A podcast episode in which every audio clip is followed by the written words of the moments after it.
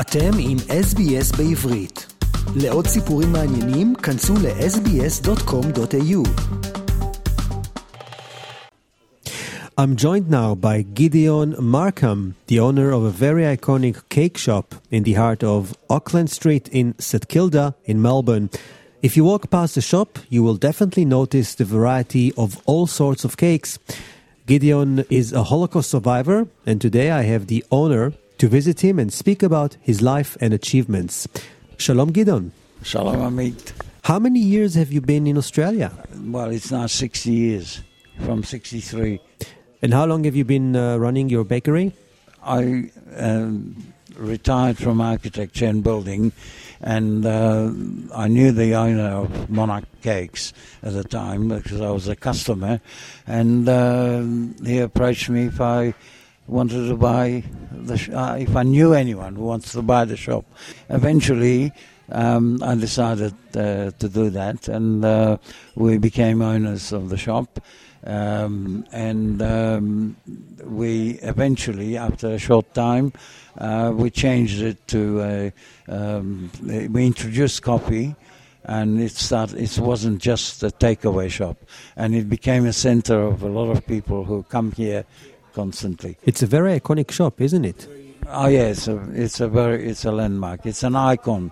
It's an icon, and just about every uh, TV stations have uh, filmed here, including uh, not just local ones. Uh, I've got photos here of um, Singaporean stars who came here and filmed their travel a travel show like that. There are a lot of fighters There Fighters are famous uh, actors, uh, footballers. Uh, we support the uh, team of St Kilda football football club, and uh, we sponsored a lot of players here.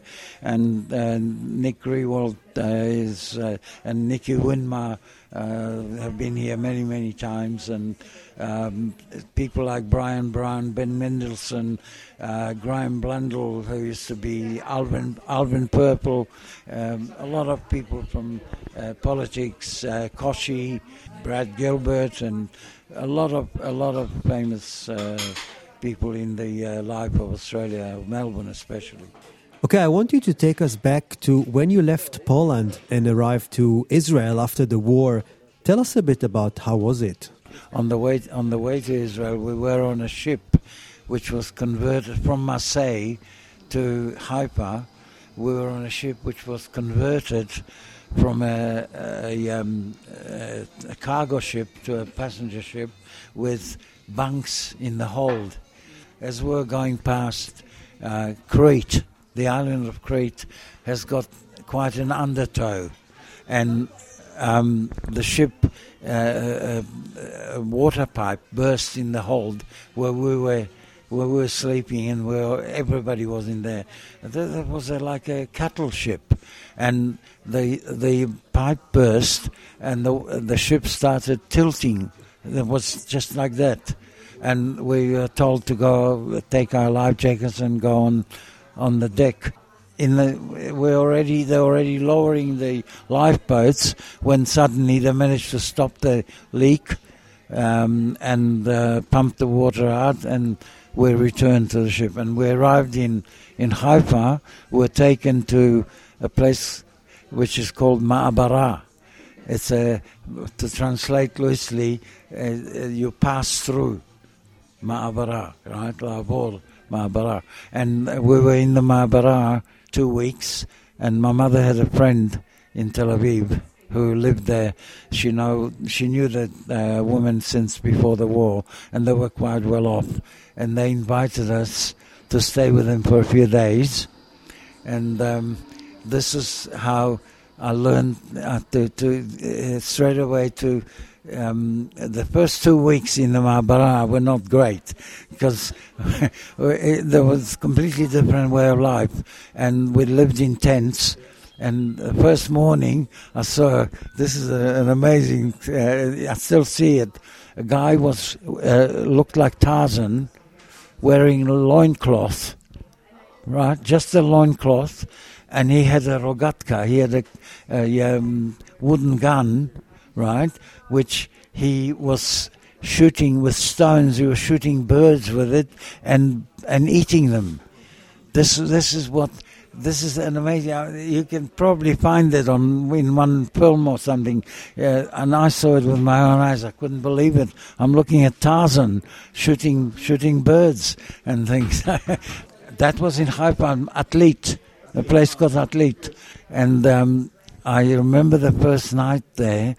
It was a warm night, and the windows were open, and Doris Day was singing, perhaps, perhaps, perhaps and this will always stay in my mind.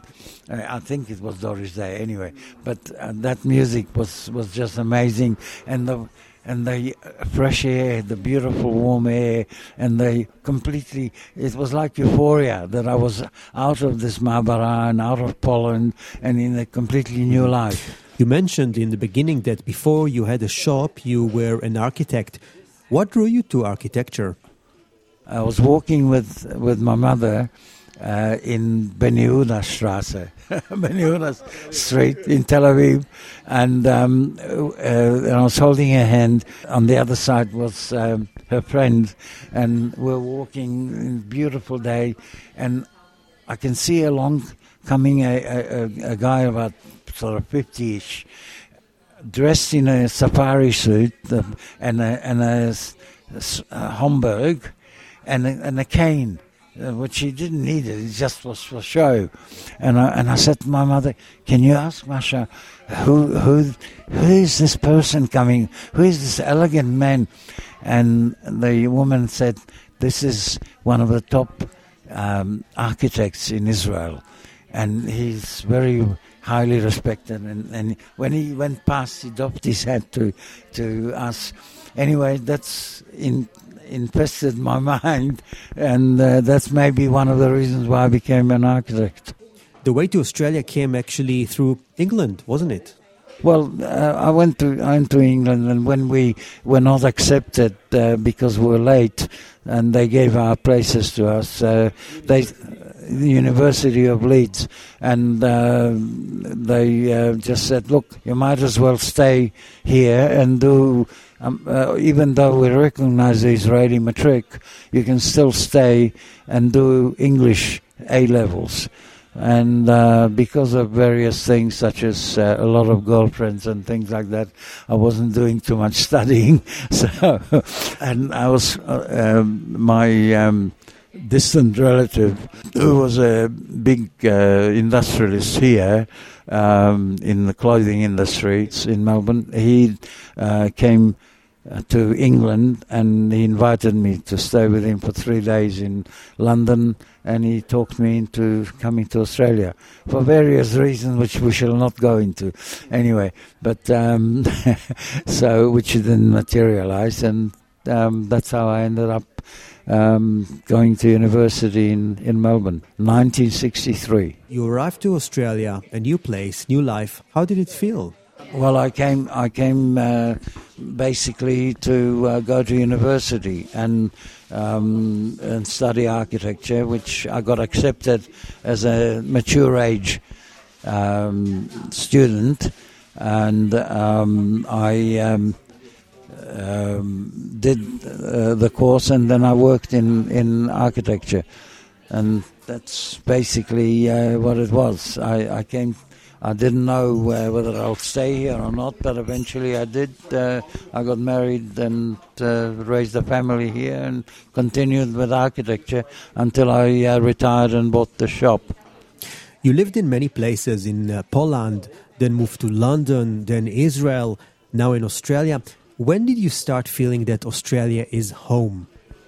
Um, I think it was uh, would have been in the 70s after my uh, trip to Israel and um, just past, past the Yom Kippur War and uh, seeing what situation uh, that wasn't conducive at the at that stage for us to stay there, and I came back to Australia, and uh, that became my home. Look, uh, even before that, I, I espoused the Australian way of life, and um, but at the same time, I was wanting to go back uh, because it was still in in me um, the the feeling of being an Israeli. to get acclimatized in Australia, it was quite easy for me because uh, I wasn't. I was open-minded, very open-minded, and uh, I liked. Uh, maybe because of the some of the people that I met, I liked them very much, and they opened my eyes to what really Australia was.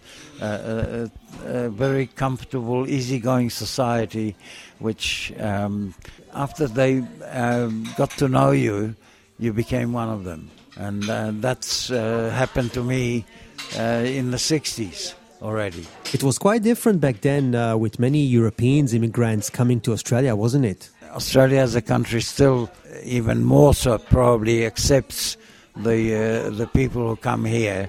Uh, however, a lot of things have changed uh, here.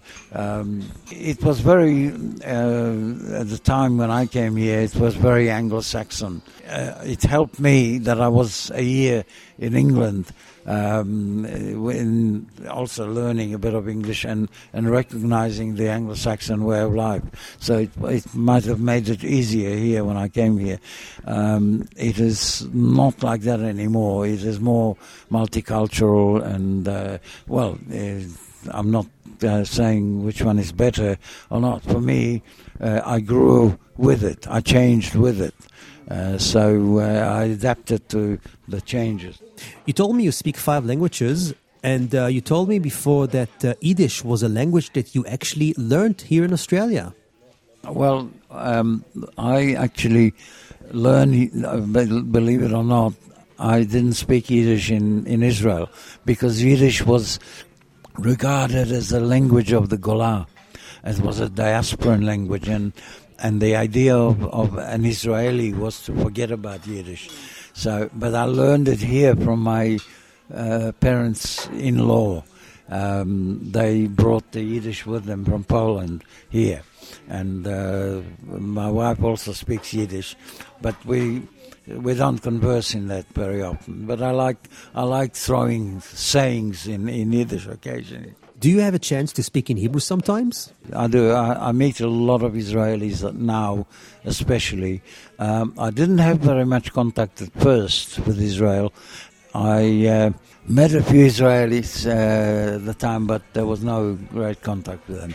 Um, only later, uh, through the shop, uh, I have met a lot of Israelis here.